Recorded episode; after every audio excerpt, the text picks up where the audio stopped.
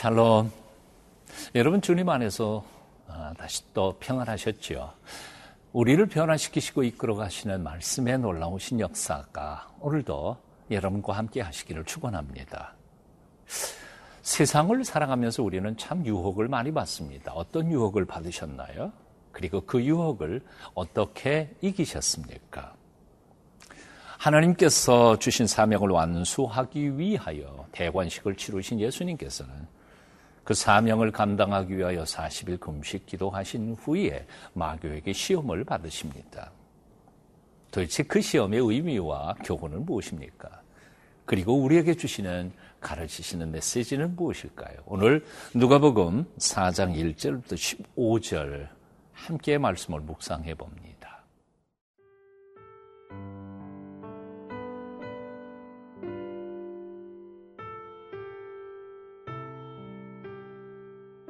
누가복음 4장 1절에서 15절 말씀입니다.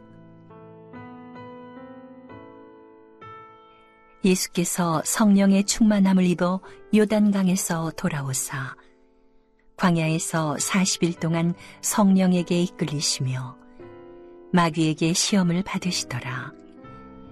이 모든 날에 아무것도 잡수시지 아니하시니 날수가 다함에 줄이신지라. 마귀가 이르되 내가 만일 하나님의 아들이어든 이 돌들에게 명하여 떡이 되게 하라. 예수께서 대답하시되 기록된 바 사람이 떡으로만 살 것이 아니라 하였느니라.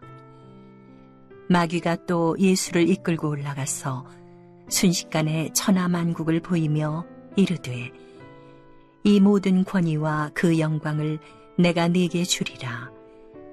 이것은 내게 넘겨준 것이므로 내가 원하는 자에게 주노라. 그러므로 네가 만일 내게 절하면 다 네 것이 되리라. 예수께서 대답하여 이르시되 기록된 바 주 너의 하나님께 경배하고 다만 그를 섬기라 하였느니라. 또 이끌고 예루살렘으로 가서 성전 꼭대기에 세우고 이르되 네가 만일 하나님의 아들이어든 여기서 뛰어내리라.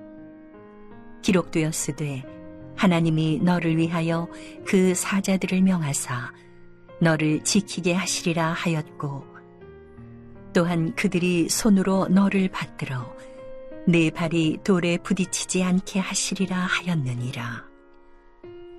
예수께서 대답하여 이르시되 주 너의 하나님을 시험하지 말라 하였느니라. 마귀가 모든 시험을 다한 후에 얼마 동안 떠나니라. 예수께서 성령의 능력으로 갈릴리에 돌아가시니 그 소문이 사방에 퍼졌고 친히 그 여러 회당에서 가르치심에 무사람에게 칭송을 받으시더라.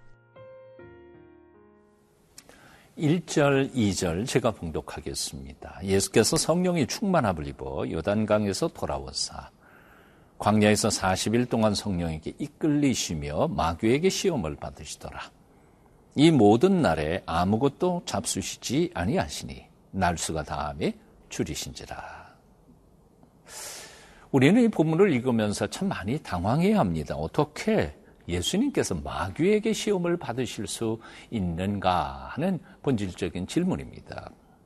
그것도 성령이 충만함을 입어 광야에서 훈련하고 계시던 과정 속에서 마귀의 시험을 받으시다니. 어떻게 감히 마귀가 하나님의 아들이시고 또 하나님이신 예수님을 시험할 수 있었겠는가 하는 질문 때문입니다.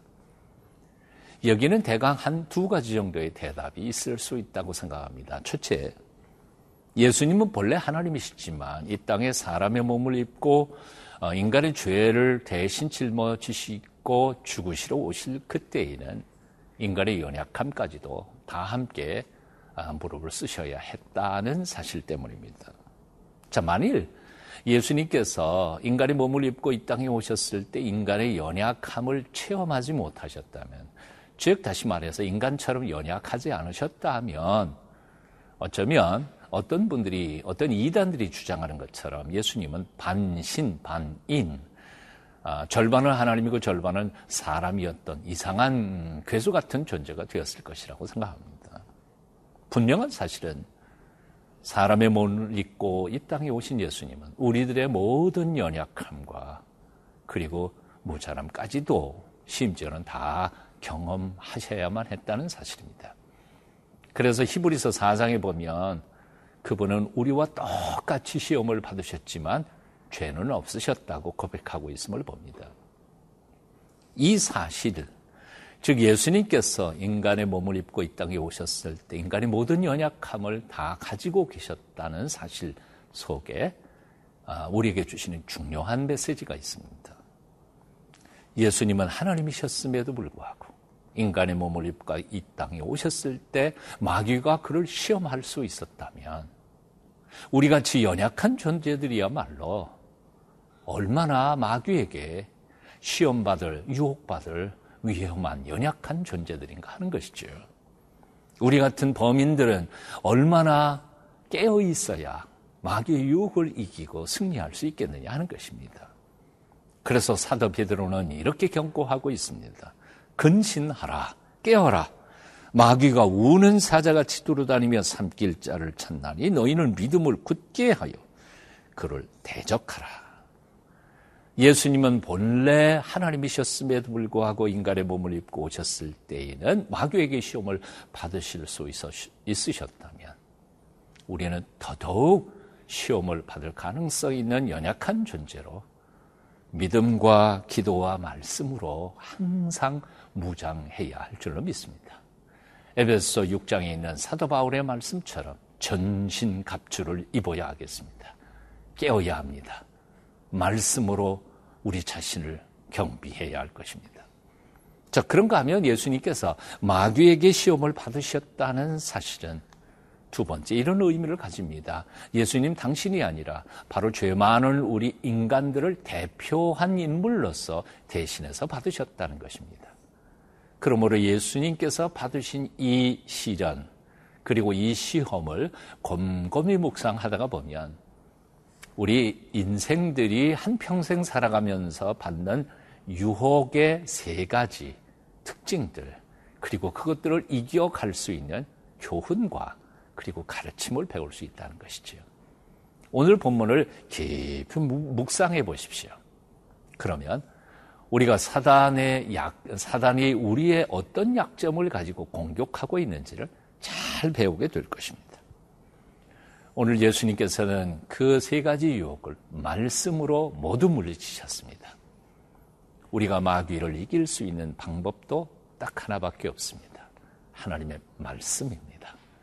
오늘도 그 말씀을 사랑하십시다.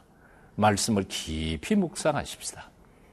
말씀이 우리를 사단의 모든 유혹에서부터 이길 줄 믿고 온전히 말씀 안에서 살아가십시오. 하나님의 놀라우신 은총이 함께 하실 줄로 믿습니다.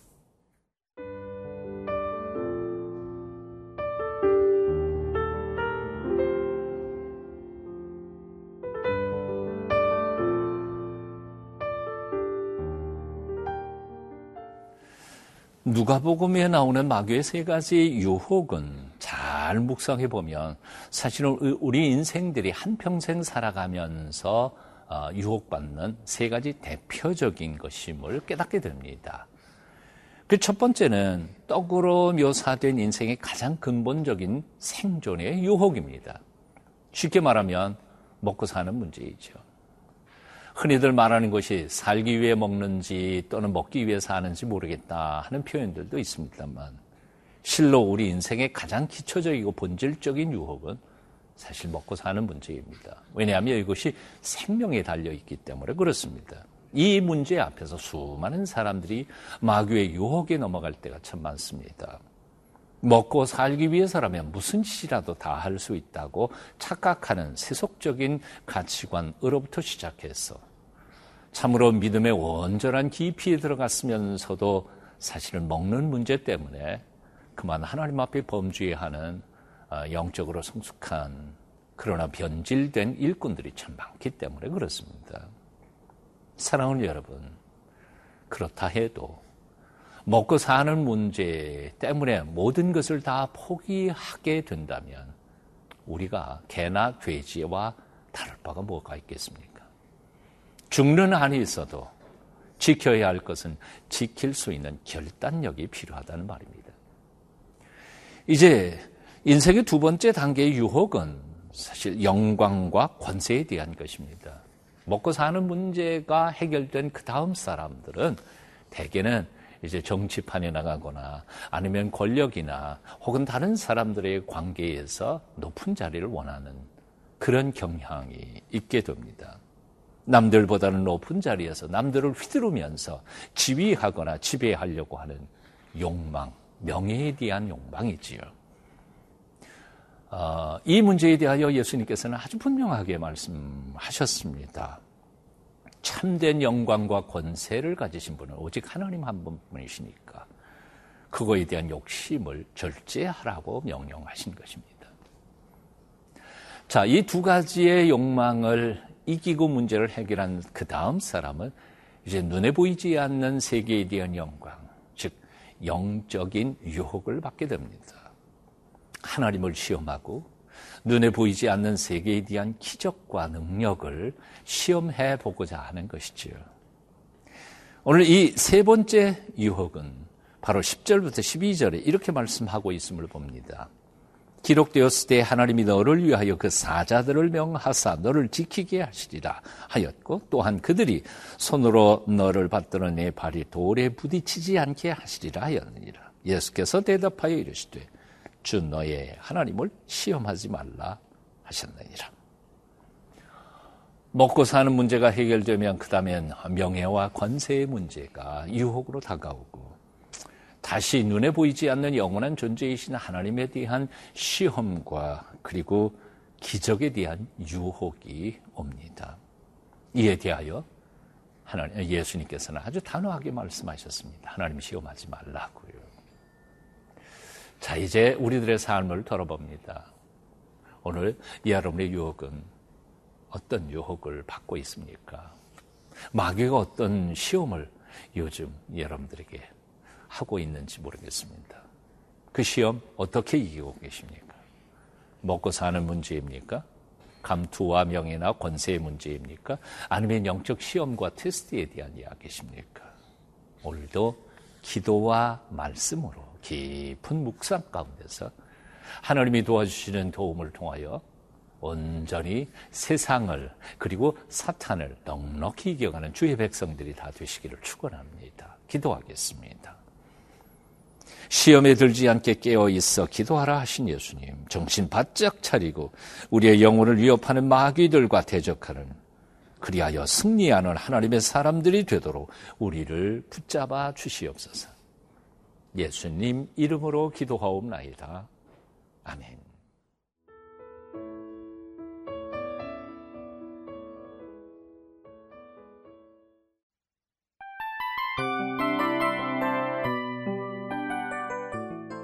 이 프로그램은 청취자 여러분의 소중한 후원으로 제작됩니다.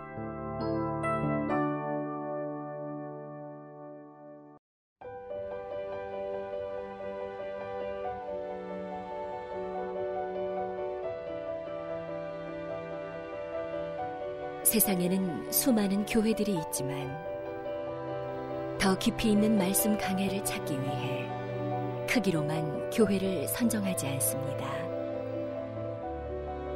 보다 좋은 영적 콘텐츠를 더 많이 나누기 위해 방송비를 받지 않습니다. 1년 365일 복음만 전하고 싶어서 우리는 광고를 하지 않습니다. 온누리의 복음을 땅끝까지 CGN TV와 함께 땅끝 성교사가 되주세요